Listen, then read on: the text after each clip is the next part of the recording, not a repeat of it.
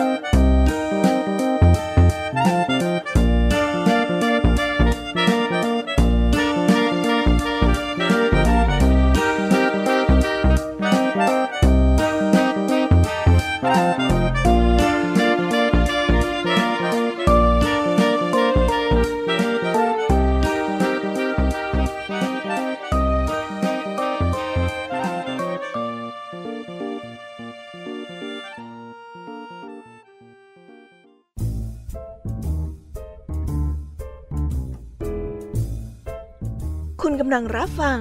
ไทย PBS Radio ต่อจากนี้ไปขอเชิญทุกท่าน รับฟังรายการ นิทานแสนสนุกสุดหันษาที่รังสรรค์มาเพื่อน้องๆ ในรายการ Kiss Hour ค่ะ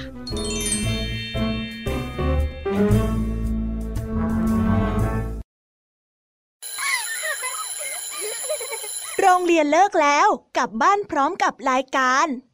Kids Hours โดยวัญญาชยโย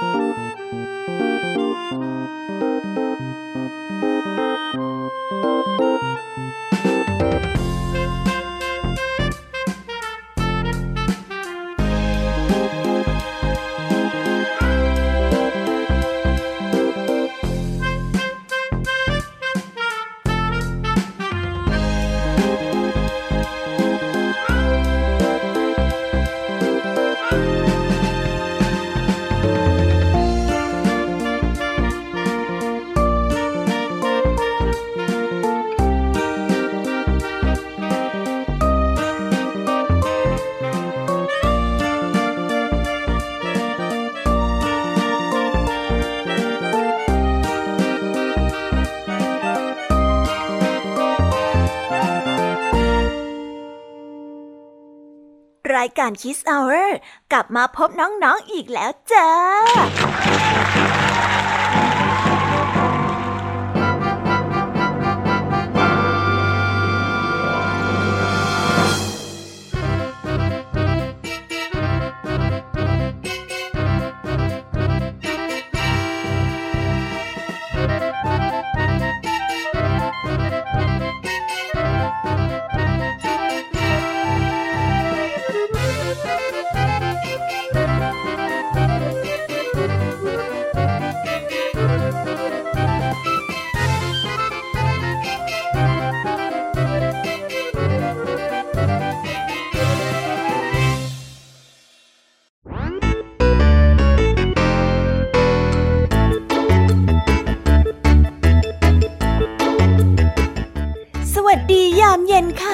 องๆที่น่ารักทุกๆคน รายการ Kiss Hour กลับมาแล้ว เป็นยังไงกันบ้างคะ คิดถึงพี่แยมมี่กับผองเพื่อนกันไหมเอ่ยเพิ่แป๊บๆเนี่ยก็หมดไปอีกหนึ่งวันแล้วนะคะ วันนี้ไปเรียนเป็นยังไงกันบ้าง สนุกกันไหมเอ่ยแต่ อถึงเวลาหลังเลิกเรียนแบบนี้เนี่ยก็ต้องมาผ่อนคลายกันหน่อยแล้วล่ะค่ะเด็กๆ ได้เวลาของการปลดปล่อยจินตนาการไปกับโลกแห่งนิทานกันแล้ว วันนี้มีใครอยากเดาไม่เอ่ย ว่าพี่แอมมี่เนี่ยจะเตรียมนิทานเรื่องอะไรมาเล่าให้กับพวกเราได้ฟังกันก่อนอื่นเลย มาเตรียมตัวก่อนดีกว่าค่ะ ว่าวันนี้เนี่ยเราจะได้ฟังนิทานเรื่องอะไรกันบ้าง นิทานเรื่องแรกของวันนี้นะคะนำทีมโดยคุณครูไหวใจดี จะมาเล่านิทานเกี่ยวกับแม่สุนัขที่ได้รับความเดือดร้อนจากเจ้าจระเข้แถมยังไปขอความช่วยเหลือที่ไหน ก็ไม่มีใครช่วย แม่สุนัขจะผ่านเหตุการณ์นี้ไปได้อย่างไร ต้องไปลุ้นกันอีกทีนะคะ และอีกหนึ่งเรื่องของคุณครูไหวนั่นก็คือนิทานเกี่ยวกับคนเขา ที่สร้างความหงุดหงิดให้กับชายคนหนึ่งเป็นอย่างมาก มาดูสิคะว่า เขาหงุดหงิดอะไรขนาดนั้น ไว้มารอฟังพร้อมกันนะคะ ในช่วงของคุณครูไหวใจดีค่ะ ส่วนวันนี้นะคะพี่แยมมี่ วันนี้ก็มาพร้อมกับนิทานพื้นบ้านทางภาคเหนือ ใครที่อยู่ทางภาคเหนือ แล้วเคยฟังก็ต้องอุบไว้ก่อนนะคะ เดี๋ยวเพื่อนภาคอื่นๆ เนี่ยเขาจะรู้สมดแต่ถ้าหากว่ายังไม่เคยฟังก็มาฟังพร้อมกันให้จุใจกันไปเลยค่ะ ซึ่งวันนี้นะคะ พี่แยมมี่ได้เตรียมนิทานมาสามเรื่องด้วยกัน นั่นก็คือเรื่อง เศรษฐีกับยาจก ปุ๋ยลำไย และนิทานเรื่อง คนคดดี หรือคนซื่อดีค่ะ ส่วนเรื่องราวจะเป็นยังไงนั้น คงต้องรอให้น้องๆไปติดตามพร้อมๆกันนะคะ ในช่วงของพี่แย้มมี่เล่าให้ฟังค่ะ ส่วนในช่วงนิทานสุภาษิตในวันนี้นะคะ วันนี้ลุงทองดีก็ป่วยเอาซะได้ โชคดีนะคะที่เจ้าจ้อยไปเจอเข้า เลยได้ขยันขยอให้ลุงทองดีไปหาหมอ เลยเข้ากับสำนวนไทยที่ว่าฝากผีฝากไข้ส่วนเรื่องราวจะเป็นยังไงลุงทองดีจะป่วยมากไหมก็คงต้องไปรอติดตามกันนะคะ ในช่วงนิทานสุภาษิตค่ะ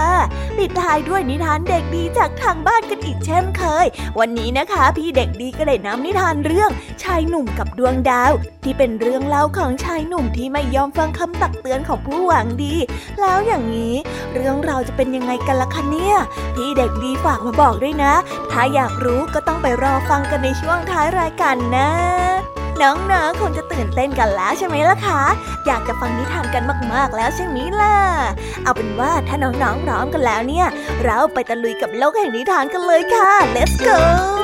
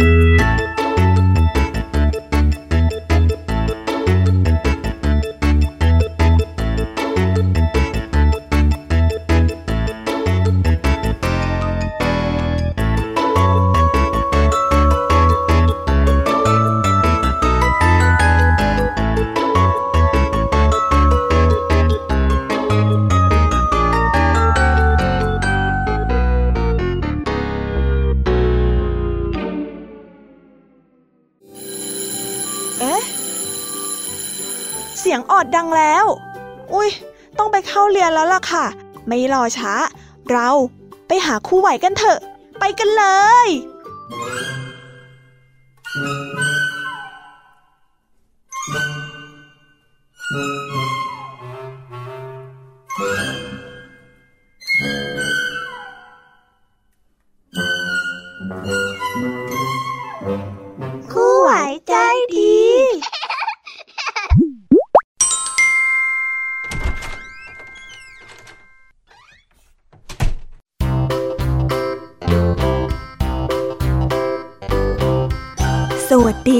เด็กๆ กลับมาพบกับคุณครูไหวกันอีกแล้วนะคะ วันนี้ครูไหวมีนิทานมาเล่าให้ฟังสองเรื่องเหมือนเคย เดี๋ยวคุณครูไหวจะพาไปพบกับนิทานเรื่องแรกของคุณครูไหวกันก่อนเลยนะ นิทานเรื่องแรกของคุณครูไหว คือนิทานเรื่อง สุนัขกกับจระเข้เรื่องราวจะเป็นยังไงนั้นไปติดตามพร้อมๆกันเลยค่ะ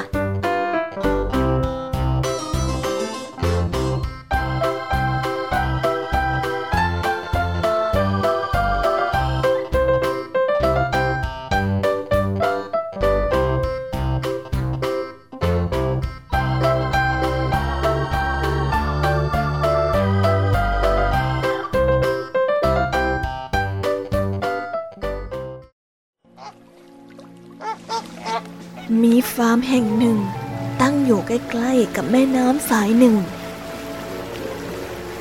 ที่ฟาร์มแห่งนี้เลี้ยงสัตว์ต่างๆ ไว้มากมายหลายชนิด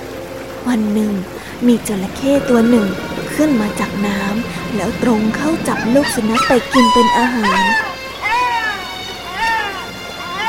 ก่อนที่จะคลานกลับลงไป แม่สุนัขนั้นได้เห็นแล้วก็ตกใจเสียใจเป็นอันมาก มันแน่ใจว่า จระเข้จะต้องกลับมากินลูกของตนที่เหลืออีก แม่สุนัขจึงรีบเข้าไปในโรงนา แล้วก็ร้องขออ้อนวอนว่า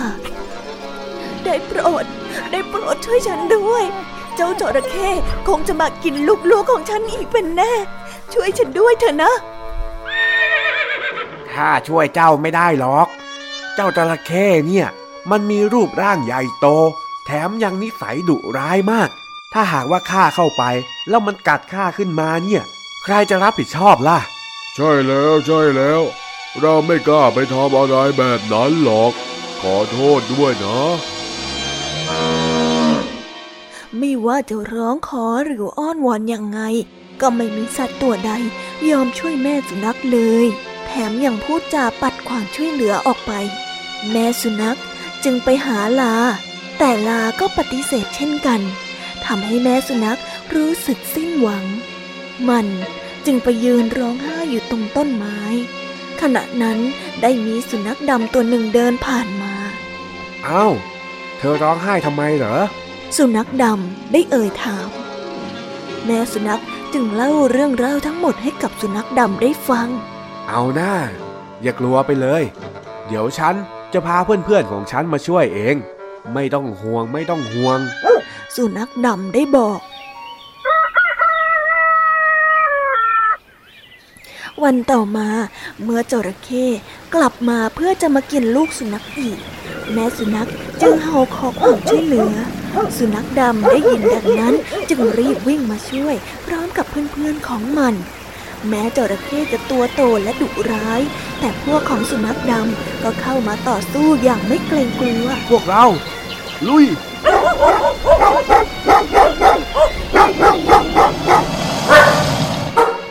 สุนัขบางตัวต้องตายไประหว่างการต่อสู้ แต่ตัวที่เหลือก็ยังคงต่อสู้กับจระเข้นั้นต่อไปอย่างกล้าหาญจระเข้ถูกพวกสุนัขกัดได้รับบาดเจ็บสาหัส จนทนไม่ไหวและก็ได้หนีลงไปในน้ำ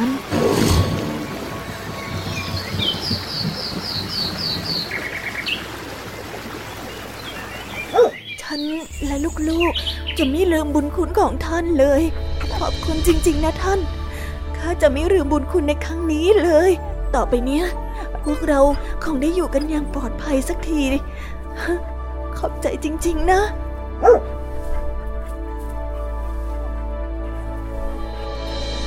แม่สุนัขกล่าวอย่างซาบซึ้งใจ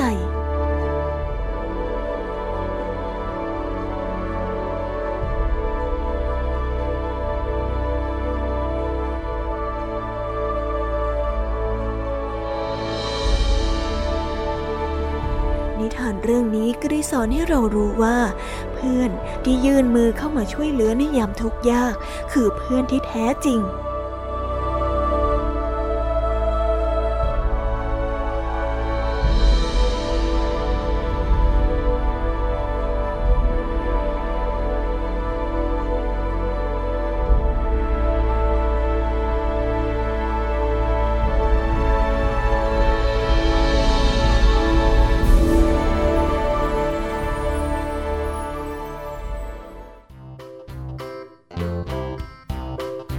ก็ได้จบไปแล้วนะคะสำหรับนิทานเรื่องแรกของคุณครูไหวเป็นยังไงกันบ้าง สนุกกันไหมเอ่ยเด็กๆคิดว่า เพื่อนแท้เนี่ย หายากไหมแน่นอนสิคะ ว่าเพื่อนแท้หายาก เด็กๆเเคยได้ยินคำนี้ไหมว่า เพื่อนกินหาง่าย เพื่อนตายหายาก ซึ่งมันก็เป็นตามคำนั้นจริงๆนะคะ ไม่เชื่อ พอเด็กๆได้เติบโตขึ้นเนี่ย เด็กๆก็จะได้รับรู้เอง ว่าซึ่งจริงๆแล้ว คนที่คบกันเป็นเพื่อนกันนั้นมีเยอะแยะมากมาย แต่เพื่อนที่แท้จริงนั้นหายากมากๆอะงั้นเราไปต่อกันในนิทานเรื่องที่สองกันต่อเลยนะคะ ในนิทานเรื่องที่สองนี้ คุณครูขอเสนอนิทานเรื่อง ใครเขลากว่าใคร เรื่องราวจะเป็นยังไงนั้น เราไปฟังกันเลยค่ะ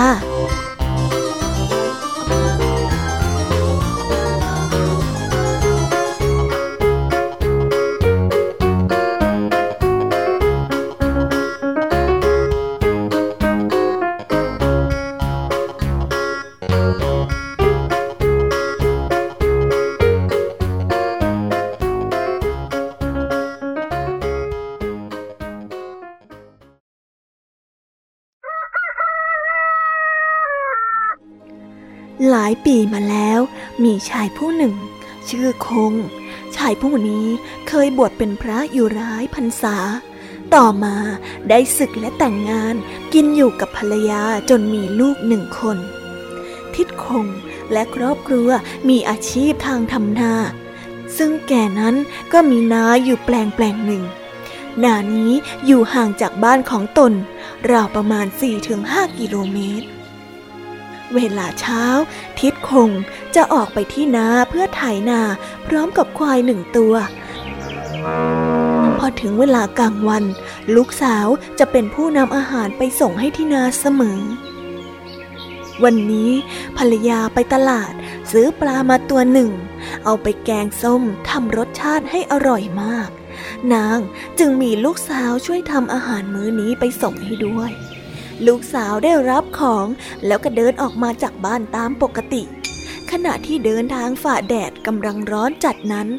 ประกอบกับวันนั้นบุตรสาวต้องทำงานที่บ้านตั้งแต่เช้าจนบ่าย เมื่อฝ่าแดดมาก็รู้สึกเหน็ดเหนื่อยยิ่งนัก นางจึงหยุดพักวางหม้อข้าวและหม้อแกงลง นั่งพักที่ใต้ร่มไม้ คิดว่าพอหายเหนื่อยแล้ว ตนก็จะเดินทางต่อไป แต่พอดีลมโชยมา นางเลื่อนตนเอนกายพิงกับต้นไม้แล้วก็ได้เผลอหลับไป ขณะที่นางหลับนั้น นางก็ได้ฝันว่า มีเศรษฐีมาจีบ และขอนางแต่งงาน ได้อยู่กินกันอย่างมีความสุข จนกระทั่งตั้งท้อง ต่อจากนั้นไม่นาน นางก็ได้คลอดลูกออกมาเป็นบุตรชาย รูปร่างอ้วนท้วนน่ารัก แต่ว่าเด็กชายคนนั้นได้ล้มป่วยลง โดยกระทันหันจนทำให้ถึงแก่ความตาย นางได้ร้องไห้เสียใจ ขณะที่ละเมอไขว่คว้าอยู่นั้น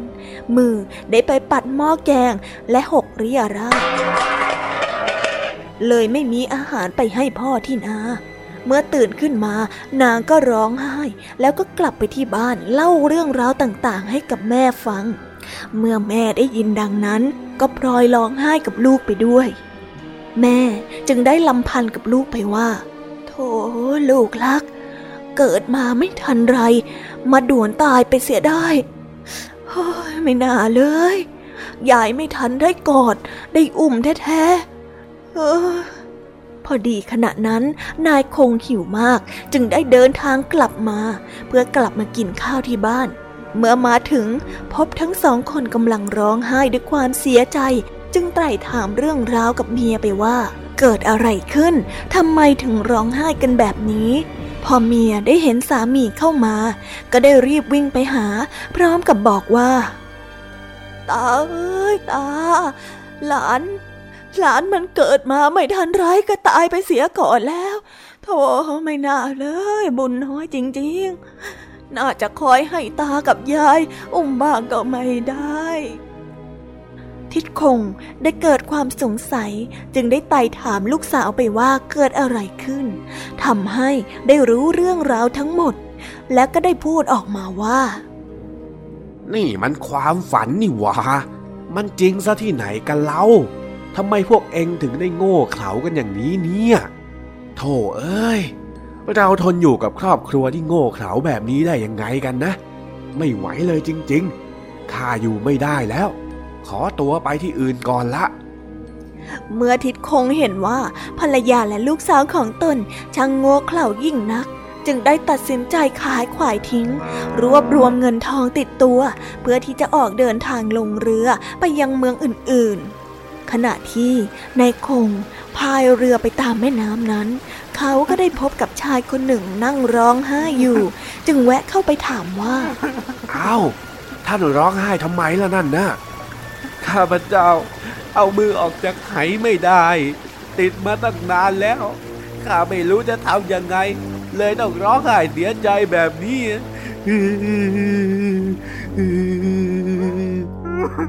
ทิดคงได้มองเห็นชายคนนั้นที่ล้วงมือเข้าไปในไหแล้วก็กำเกลือจนแน่นเต็มกำมือ จึงทำให้เอามือออกมาจากไหไม่ได้ ทิดคงเห็นดังนั้นก็หัวเราะ บอกให้เขาปล่อยเกลือทิ้งเสีย แล้วก็เอามือออกมา ชายคนนั้นจึงทำตาม แล้วก็ได้เอามือออกมาได้ และก็ได้กล่าวคำขอบอกขอบใจ พร้อมกับมอบเป็ดให้เป็นรางวัลตอบแทนหนึ่งตัว ทิดคงได้พายเรือต่อไปจนกระทั่งพบกับคนอีกกลุ่มหนึ่ง เขาสร้างตึกก่ออิฐถือปูน เนื่องจากไม่มีหน้าต่าง ภายในห้องนั้นจึงมืด พวกเขา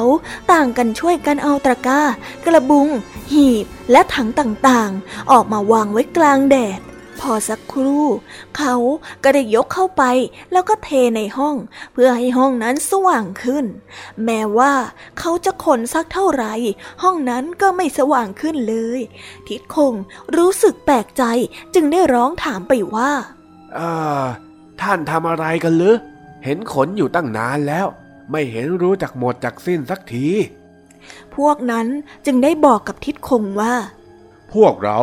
พยายามขนแดดไปเทในห้อง เพื่อให้ในห้องมันสว่างขึ้นยังไงล่ะ ทิดคงหัวเราะ พร้อมกับบอกว่าโธ่เพื่อนเอ๋ย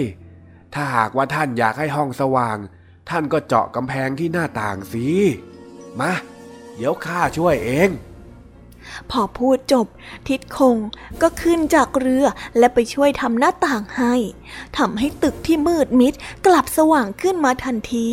พวกนั้นพากันชยโยโห่ร้องด้วยความยินดี และกล่าวชื่นชม ชมเชยว่า โอ้ท่านนี่ช่างมีปัญญาจริง ๆ สุดยอดไปเลย พวกเรานำของขวัญมาเป็นรางวัลให้ท่านหน่อยเร็ว ทุกๆ คนต่างรวบรวมรางวัลเพื่อมอบให้เป็นที่ระลึกกับทิดคง ทิดคงเริ่มรู้สึกว่า การที่ตนนั้นคิดว่าภรรยาและบุตรของตนโง่เขลา ช่างผิดกับพวกที่ตนมาพบนี้ ยิ่งเขลากว่าเสียอีก ทางที่ดีควรกลับไปคืนดีกับลูกและเมียซะดีกว่า หากลูกเมียผิดพลาดไป ตนยังพอจะแนะนำและสั่งสอนให้เป็นคนดีได้ ทิดคงจึงได้กลับไปยังบ้าน อยู่ร่วมกับภรรยาและบุตรอย่างมีความสุขตลอดไปนิทานเรื่องนี้ก็ได้สอนให้เรารู้ว่า คนเข่านั้นมีอยู่ทั่วไป อย่าคิดว่ามีแต่คนในครอบครัวเราเท่านั้น ทางแก้ปัญหาไม่ใช่ทางหนีปัญหา ควรใช้ปัญญาในการแก้ไข เช่น อบรม สั่งสอน ชี้แนะแนวทางให้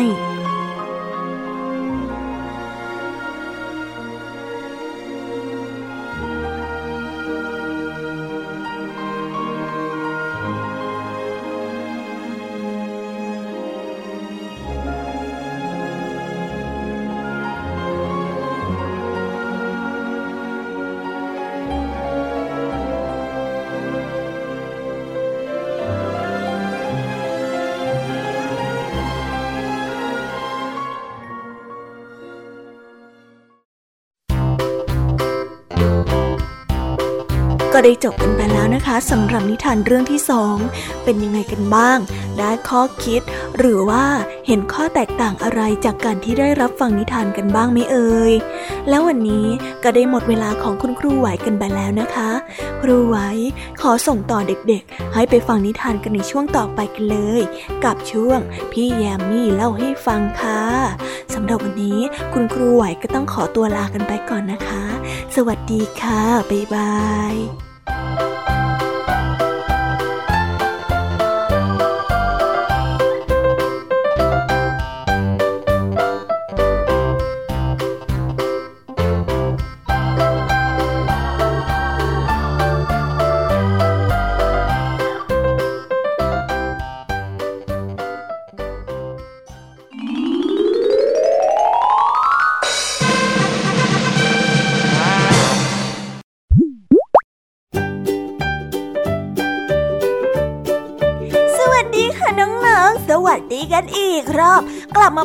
พี่ยามี่ในช่วง พี่ยามี่เล่าให้ฟังกันอีกแล้ว อดใจรออยากที่จะเล่านิทานให้กับน้องๆฟังแดไม่ไหวแล้วล่ะค่ะ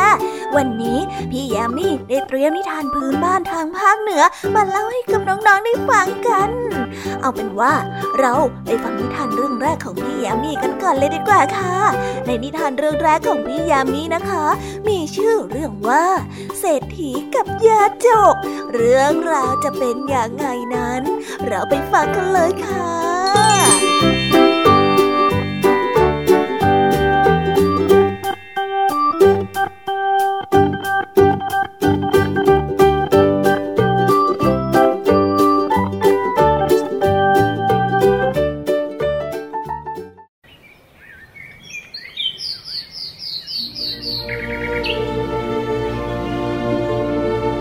กันละครหนึ่งนานมาแล้ว มีชายสองคนเป็นเพื่อนกัน ชายคนแรกมีชีวิตอยู่ตามลำพัง ไม่มีครอบครัวหรือว่าญาติพี่น้อง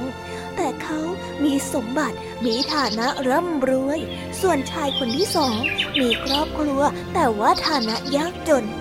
อยู่มาวันหนึ่งชายคนแรกได้บอกกับชายคนที่สองว่า ถึงเองจะมีลูกมีเมียแล้ว แต่ข้าก็ไม่เคยอิจฉาเองเลย เพราะว่าเองน่ะ ยากจนนัก ถึงข้าจะอยู่เพียงลำพัง แต่ฐานะของข้าเนี่ย ร่ำรวยกว่าเองเป็นไหนไหน ชายคนที่สองกลับบอกว่า ถึงแม้ว่าเองจะมีฐานะร่ำรวย มีทรัพย์สินเงินทองมาก แต่ข้าก็ไม่นึกอิจฉาเองเหมือนกันนั่นแหละ เพราะว่าข้ามีลูก มีภรรยา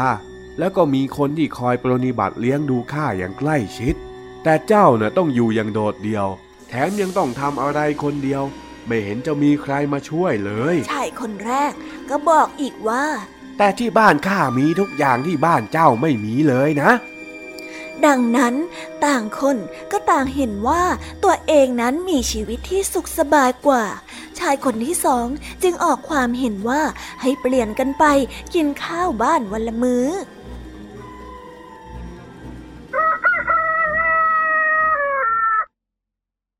โดยไปกินข้าวที่บ้านของคนแรกก่อน พอไปถึงที่บ้านของชายคนแรก ก็พบว่าในบ้านนั้นมีทรัพย์สมบัติอย่างครบถ้วน แต่เขาไม่มีคนช่วยงานบ้านเลย ต้องทำงานบ้านทำอาหารเองทุกอย่าง เขาจึงต้องเหนื่อยเพียงคนเดียวต่อมาวันรุ่งขึ้น เขาก็เปลี่ยนไปกินข้าวที่บ้านของชายคนที่สองต่อ ชายคนแรก จึงพบว่าชายคนที่สองแทบจะไม่ได้ทำอะไรเลย เขาเพียงแต่นั่งอยู่เฉยๆ พูดคุยกับเขาบ้าง พูดกับลูกหลานของเขาบ้างอย่างมีความสุข ลูกๆของเขาเป็นคนที่จัดการทุกอย่าง กวาดบ้าน เลี้ยงสัตว์ทำอาหาร พอถึงเวลากินข้าว ลูกๆก็เข้ามาอุ้มชายคนที่สองและภรรยาไปกินข้าว พอกินได้สักพักหนึ่ง ชายคนที่สองก็เริ่มบ่นว่า หนาว อยากจะไปกินข้าวข้างนอก ลูกๆจึงยกสำรับข้าวไปไว้หน้าบ้าน และอุ้มพ่อกับแม่ไปด้วย ต่างคนต่างช่วยกัน โดยไม่เถียงกัน แต่พอกินได้สักพัก ก็บ่นว่าร้อน ลูกๆก็เลยช่วยกันเคลื่อนย้ายเข้าไปในบ้านอีก หลังจากที่กินข้าวเสร็จ ชายคนที่สองจึงถามชายคนแรกว่า ทีนี้เองรู้หรือยังว่า ใครสุขสบายที่สุด เพราะข้าไม่ต้องทำอะไรเลย มีคนคอยช่วยเหลือข้าทุกอย่าง ไม่ว่าข้าจะเคลื่อนไหวไปทางไหน ก็เหมือนเป็นกษัตริย์ที่มีบริวารคอยรับใช้มากมาย ในขณะที่เอง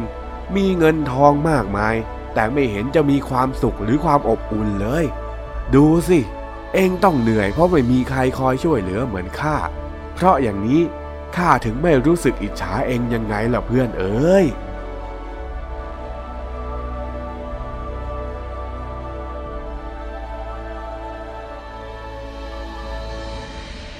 นิทานเรื่องนี้ก็ได้สอนให้เรารู้ว่าการมีครอบครัวที่อบอุ่น มีค่ามากกว่าทรัพย์สินและก็ทรัพย์สมบัติมากมาย เป็นยังไงกันบ้างคะเด็กๆ ก็ได้จบกันไปแล้วนะสำหรับนิทานเรื่องที่หนึ่งของพี่แยมมี่งั้นเรามาต่อกันด้วยนิทานเรื่องที่สองกันเลยนะคะ นิทานเรื่องที่สองนี้มีชื่อเรื่องว่าปุ๋ยลำไย เรื่องราวจะเป็นยังไงนั้น เราไปฟังพร้อมๆกันเลยค่ะ ไปฟังกันเลย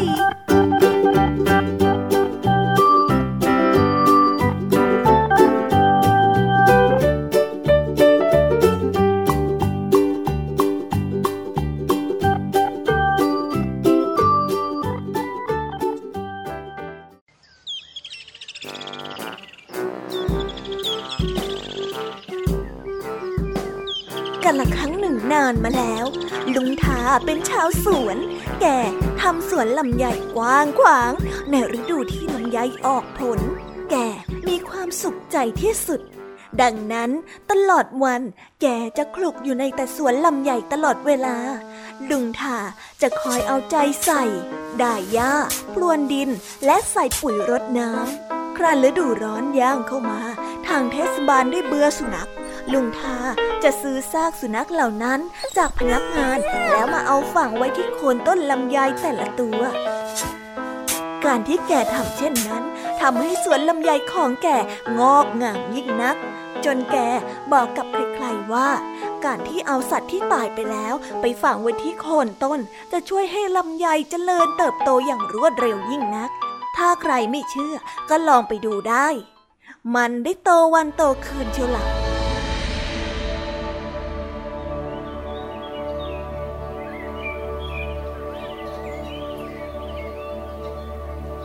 วันหนึ่ง ลุงเขียวเพื่อนบ้านได้มาแวะเยี่ยมลุงทาที่บ้านแต่ก็ไม่พบ แกจึงแวะไปหาที่สวนลำไยพอดีขณะที่ย่างเข้าฤดูร้อน ไก่แกกำลังเป็นโรคระบาดตายกัน และลุงเขียวเป็นนักเลี้ยงไก่ ที่บ้านแกมีไก่อยู่มากมาย ลุงทาเห็นเป็นโอกาส จึงเอ่ยปากบอกลุงเขียวว่า เออ เขียว ถ้าหากว่าไก่เองตาย ข้าขอสักตัวสองตัวนะ ลุงเขียวได้ยินจึงโมโห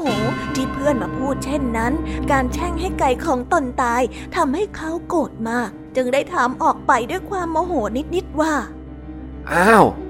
นี่ถ้าหากไก่ของข้าตายจริง ๆแล้วเองจะเอาไปทำอะไรหรือ ลุงทาได้ยิน แต่ก็คิดว่าเพื่อนของตนโมโห จึงได้กล่าวไปว่า ข้าก็จะเอามาใส่ต้นลำไยให้มันเป็นปุ๋ยละสิ ต้นลำไยของข้าจะได้งามๆออกลูกออกดอกมาก็จะได้แบ่งกันกิน ลุงเขียวชักฉุนก็เลยกล่าวต่อไปว่า แล้วถ้าหากว่าวัวของข้าตายเองจะเอาไหมล่ะฮะ ลุงทาได้หัวเราะล่าแล้วก็บอกไปว่า เอาสิเอาสิถ้าหากว่าข้าได้ศพวัวของเองมาข้าก็จะได้แบ่งฝังได้หลายต้น ดีเลยละ่ะ ประหยัดไปเยอะ ลุงทาได้ตอบไปตามภาษาคนซื่อ ลุงเขียวชักหมั่นไส้ในความเห็นแก่ตัวของเพื่อน จึงได้พูดตัดบทไปว่า อืม ถ้างั้นถ้ารถบดถนนตายล่ะจะเอาไหมมีหลายคันเลยนะที่จอดอยู่ในโรงรถนั่นนะลุงทาได้ฟัง ก็นึกว่าลุงเขียวพูดเล่นกับตน จึงโมโห และได้พูดออกมาโดยไม่รู้ตัว ก็ดีนะสิ ถ้ารถบดถนนตายนะ ข้าก็จะได้ขอไปตั้งไว้ที่สวนของข้าหน่อย มันสวยดีนะข้าชอบลุงเขียวรู้ท่าทีว่าเพื่อนของตนโกรธจึงรีบก้าวเท้าจ้ำเดินออกไป โดยไม่เหลียวหลัง พร้อมกับบ่นพึมพำว่า คนอะไรจะเอาแต่ได้ฝ่ายเดียว มาขอข้าเนี่ยไม่ได้ดูเลยว่าข้ากำลังอารมณ์เสียอยู่ฮึคบไม่ได้ เองกับข้าไม่ต้องมาเป็นเพื่อนกันอีกแล้ว จากนั้นลุงทั้งสองก็เลิกเป็นเพื่อนกัน และไม่ได้มาเจอกันอีกเลย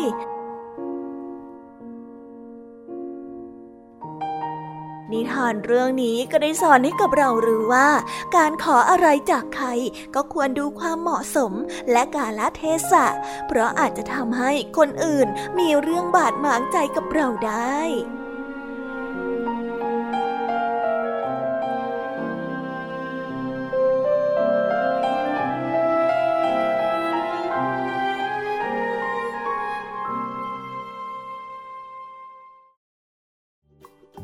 ว้าวก็ได้จบไปแล้วนะคะสำหรับนิทานของพี่ยามีในเรื่องที่สองเป็นยังไงล่ะ ลุงทั้งสองเนี่ยนะ ต่างคนก็ต่างไม่ยอมกัน สุดท้ายก็ได้เลิกเป็นเพื่อนกันซะจนได้ โอ้ยน่าเสียดายจริง ๆ เลยนะคะเนี่ย เอเอเอแต่ว่าตอนนี้พี่แยมีรู้นะ ว่ายังไม่จุใจกันใช่ไหมล่ะแน่ ถ้าหากว่ายังไม่จุใจ งั้นเราไปฟังนิทานเรื่องที่ 3 กันต่อเลยนะคะ ในนิทานเรื่องที่ 3 นี้พี่แย้มมีขอเสนอนิทานเรื่อง คนคดดี หรือว่าคนซื่อดี เอเอ เรื่องราวจะเป็นยังไงนั้น เราไปฟังกันเลยค่ะ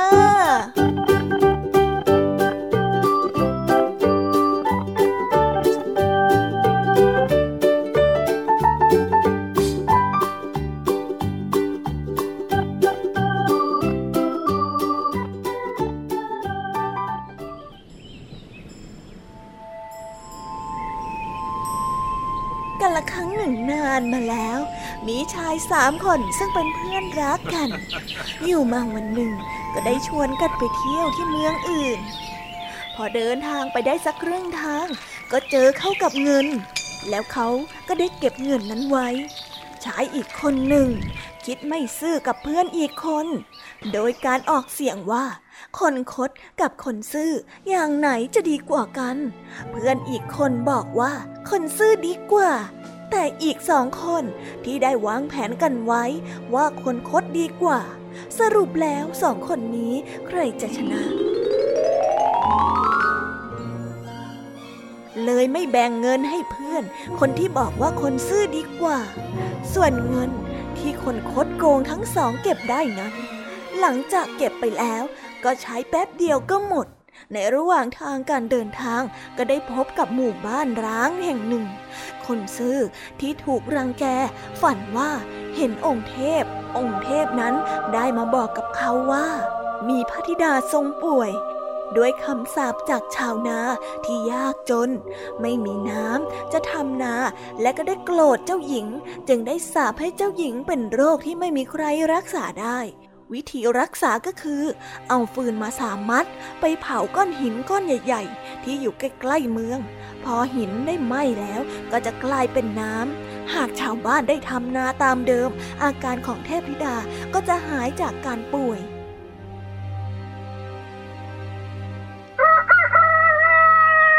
พอรุ่งขึ้นมา เขาก็ได้ทำตามที่เทพบอก และทุกอย่างก็เป็นจริง พระราชาส่งพระราชทานรางวัลให้กับชายคนนี้ พอเพื่อนอีกสองคนมาเห็น ก็ไปหาแล้วก็ได้ถามว่า เจ้าทำอย่างไรจึงได้ดีขนาดนี้ ชายคนนี้ก็ได้บอกไปว่าข้าเป็นคนซื่อข้าก็ได้ดี เองทั้งสองล่ะเป็นอย่างไรบ้าง ไหนบอกว่าคนที่คดโกงดีกว่าไม่ใช่หรือ แล้วทำไมพวกเองถึงมีสภาพแบบนี้กันเล่า และเขาก็หัวเราะดังๆออกมาอย่างมีความสุข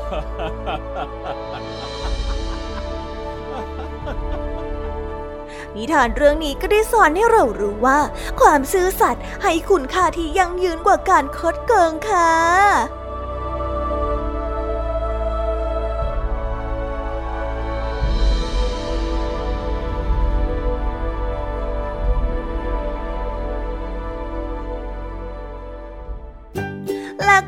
กันไปแล้วนะคะสำหรับนิทานทั้ง 3 เรื่องของพี่ยามีเป็นยังไงกันบ้าง ฟังกันซะจุใจกันเลยละสิ แต่ยังไม่หมดแต่เพียงเท่านี้นะ งานพี่ยามีก็ขอส่งต่อให้น้องๆ ไปพบกับเจ้าจ้อยและก็ลุงทองดีกันในช่วง นิทานสุภาษิตกันเลยนะคะ เพราะว่าได้ข่าวมาว่า วันนี้เนี่ยลุงทองดีป่วยเฮ้ยอาการจะเป็นยังไงบ้างก็ไม่รู้ งั้นเราไปหาลุงทองดีกันก่อนเลยดีกว่าค่ะ ไปกันเลย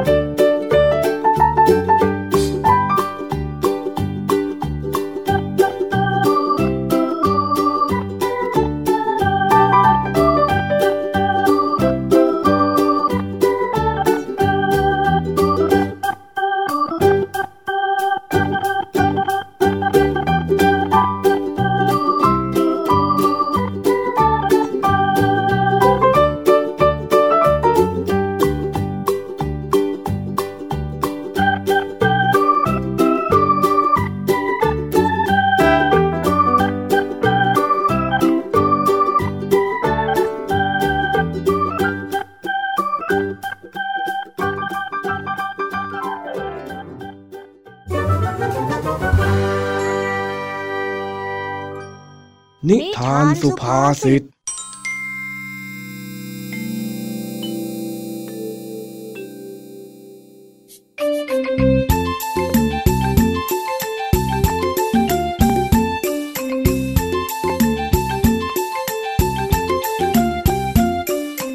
วันนี้ลุงทองดีป่วย นอนซึมอยู่ที่บ้าน ฝ่ายเจ้าจ้อยที่มาหาลุงทองดี แต่ไม่เจอลุงทองดีนั่งอยู่หน้าบ้าน จึงได้ ขึ้นมาเรียกลุงทองดีถึงบนบ้าน ลุงทองดี ลุงทองดีอยู่ไหนเนี่ย ลุงไปไรเหรอ ลุงทองดี เออ ข้านอนอยู่ในห้องนี้ มีอะไรหรือเปล่า จากนั้นเจ้าจ้อยจึงได้เดินตามหาเสียงลุงทองดีไปแล้วลุงทองดีก็นอนคดอยู่ในผ้าห่มอ้าว ลุงทองดีเป็นไข้เหรอจ๊ะอ้าวลุงเป็นอะไรมากไหมอะป่วยนิดหน่อย นอนสักพักก็คงจะหายนั่นแหละมั้ง เอาแล้วทำไมลุงไม่ไปหาหมอแล้ว โอ้ย เป็นหวัดแค่นี้ นอนพักแป๊บเดียวก็หาย เห็นอย่างนี้ข้าก็ยังแข็งแรงอยู่นะ น่ะ พูดยังไม่ทันไรก็ไอแค่แค่แค่อีกแล้วนะ ลุงนี่นะ แก่แล้วยังไม่รู้ตัวอีกอะนี่แนะ ถึงข้าจะป่วย หรือข้าจะแก่ แต่ข้าก็ยังเกกหัวเองไหวละกันนะเจ้าจ้อย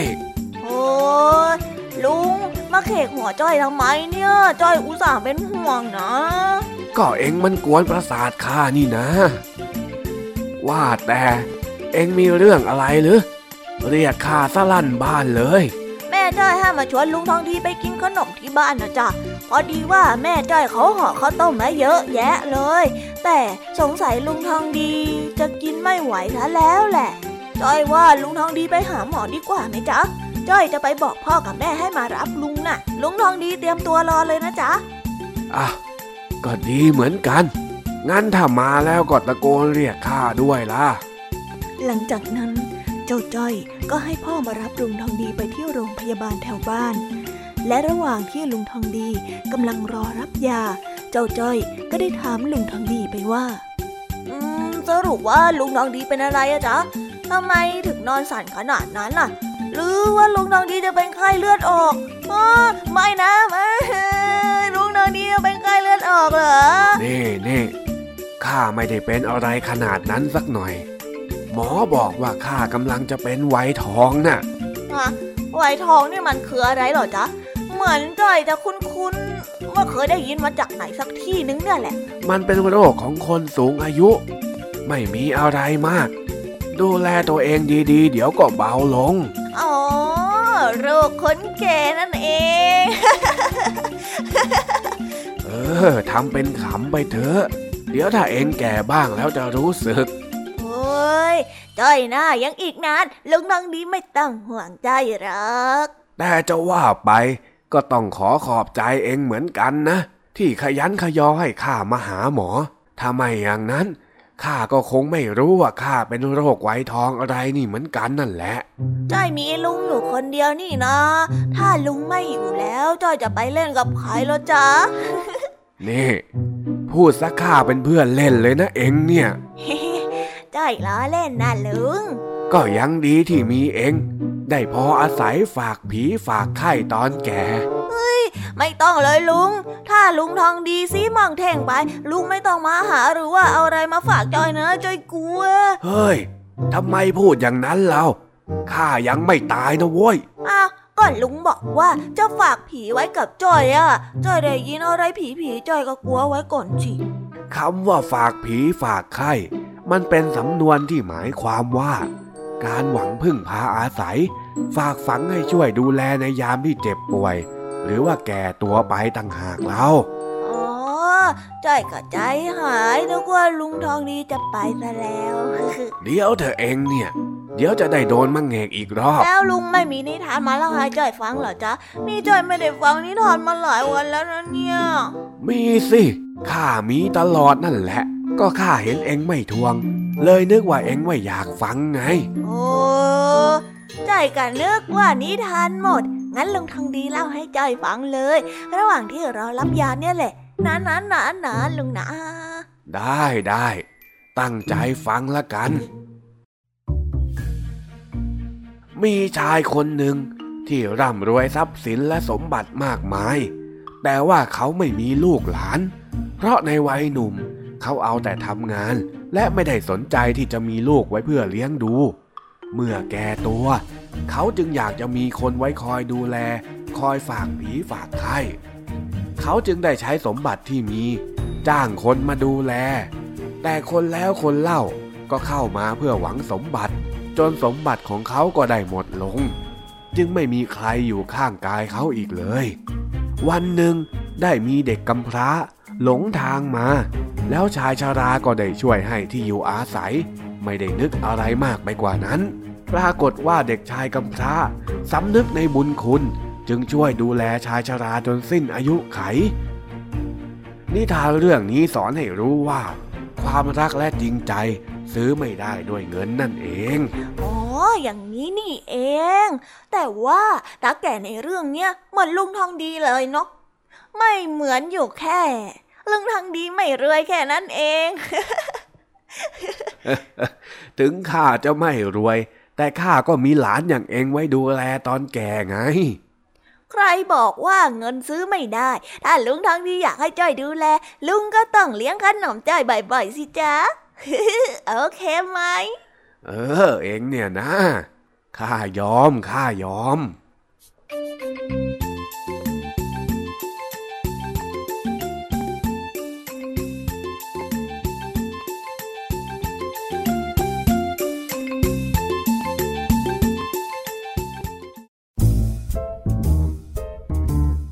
นิทานเด็กดี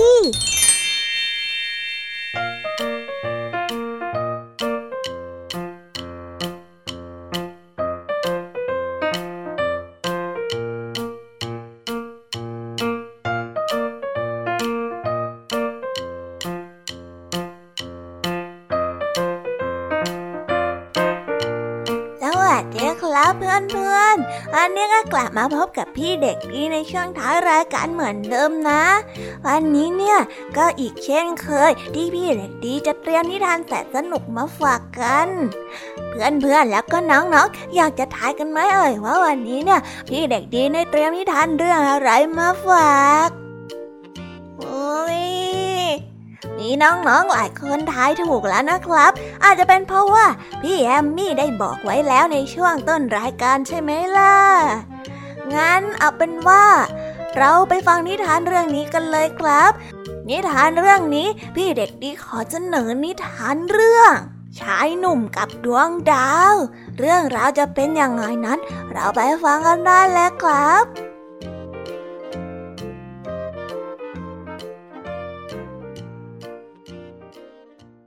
นานมาแล้ว มีชายหนุ่มคนหนึ่ง ชอบดูดวงดาวบนท้องฟ้าเป็นชีวิตจิตใจ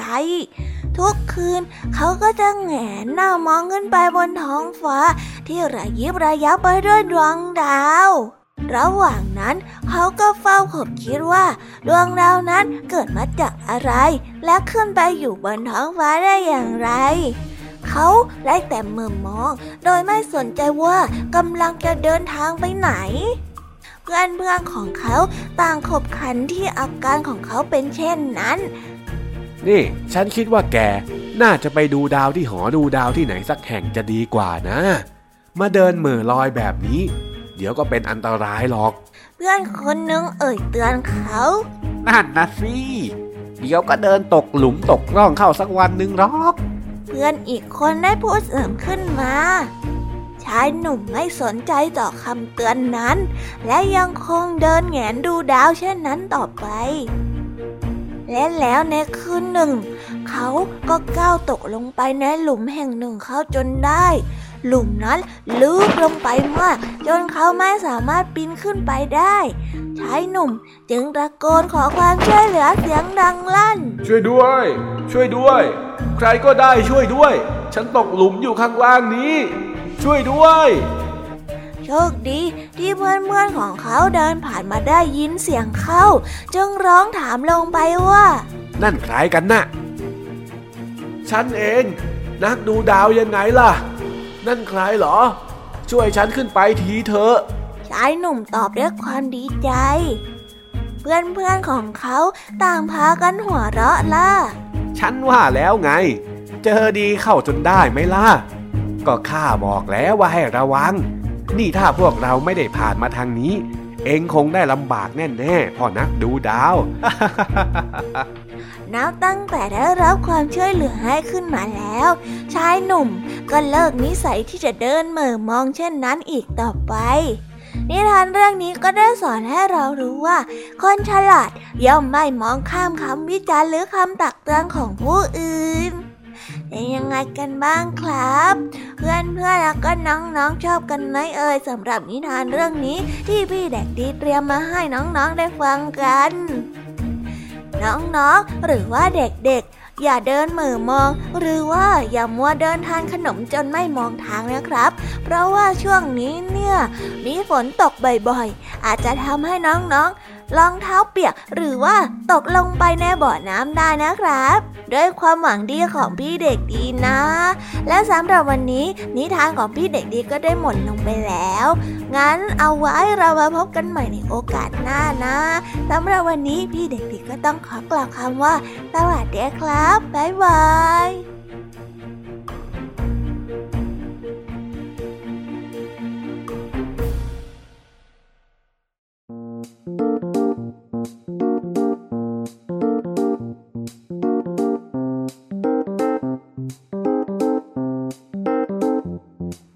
ก็ได้จบกันไปแล้วนะคะสำหรับการตะลุยโลกนิทานกันในวันนี้ เป็นยังไงกันบ้างน้องๆ สนุกกันไหมเอ่ยวันนี้คุณครูไหวได้มาพร้อมกับนิทานเรื่องสุนัขกกับจระเข้ที่สอนให้เรารู้ว่า เพื่อนที่ยื่นมือเข้ามาช่วยในยามทุกข์ยากคือเพื่อนที่แท้จริง และต่อด้วยนิทานเรื่อง ใครเข่ากว่าใคร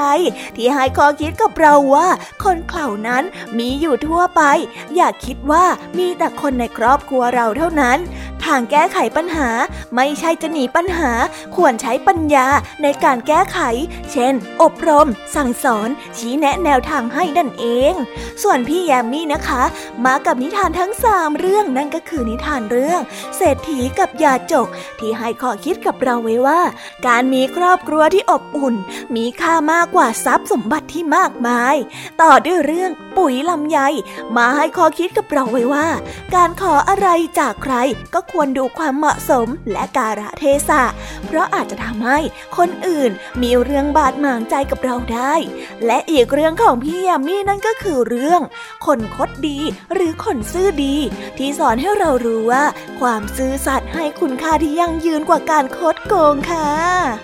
ส่วนนิทานสุภาษิตในวันนี้นะคะ ก็ทำให้เราโล่งใจไปได้หน่อย ลุ้นแทบแย่ นึกว่าลุงทองดีจะเป็นอะไรมาก โชคดีนะคะที่ไปหาหมอแล้ว ได้รู้อาการซะก่อน เรื่องนี้ก็ต้องยกให้เจ้าจ้อยกลายเป็นพระเอกไปเลยนะคะเนี่ย เพราะว่าเจ้าจ้อยเนี่ยเป็นคนที่ขยันขยอให้ลุงทองดีไปหาหมอ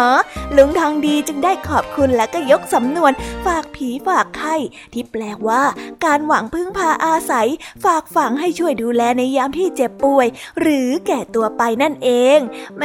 วันนี้เนี่ยเทสุดๆไปเลยนะคะเจ้าจ้อยปิดท้ายด้วยนิทานเด็กดีเรื่อง ชายหนุ่มกับดวงดาว ที่สอนให้เรารู้ว่า คนฉลาดย่อมไม่มองข้ามคำวิจารณ์คำตักเตือนของผู้อื่นนั่นเอง เป็นยังไงกันบ้างคะจำกันได้หมดไหมเนี่ย ถ้าจำไม่หมดไม่เป็นไรค่ะ เอาไว้ไปย้อนหลังฟังกันในเว็บไซต์ thaipbsradio.com กันนะคะ หรือจะโหลดแอปไว้ฟังในมือถืออย่างจุใจกับแอป Thai PBS Radio ก็ได้ วันนี้นะคะก็หมดเวลาของรายการ Kiss Hour กันไปแล้ว เอาไว้เจอกันใหม่ในครั้งหน้านะสำหรับวันนี้พี่แยมมี่แล้วก็พองเพื่อนก็ต้องขอตัวลากันไปก่อนแล้วค่ะ สวัสดีค่ะ บ๊ายบาย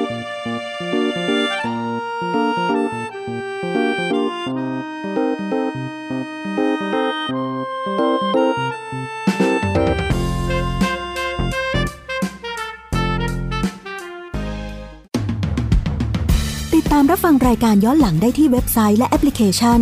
ไทย PBS Radio ไทย PBS Radio วิทยุข่าวสารสาระ เพื่อสาธารณะและสังคม